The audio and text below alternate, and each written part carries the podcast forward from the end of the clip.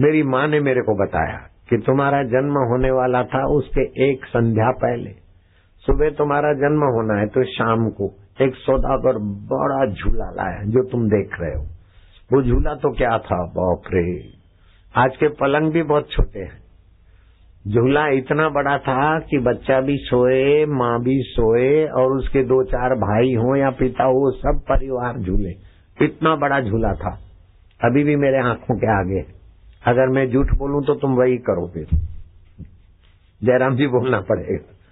सत्संग सुनो तो हँसते खेलते, संसार में रहो तो हँसते खेलते। काहे को टेंशन में रहना? Worry less tension less ego less be happy you happy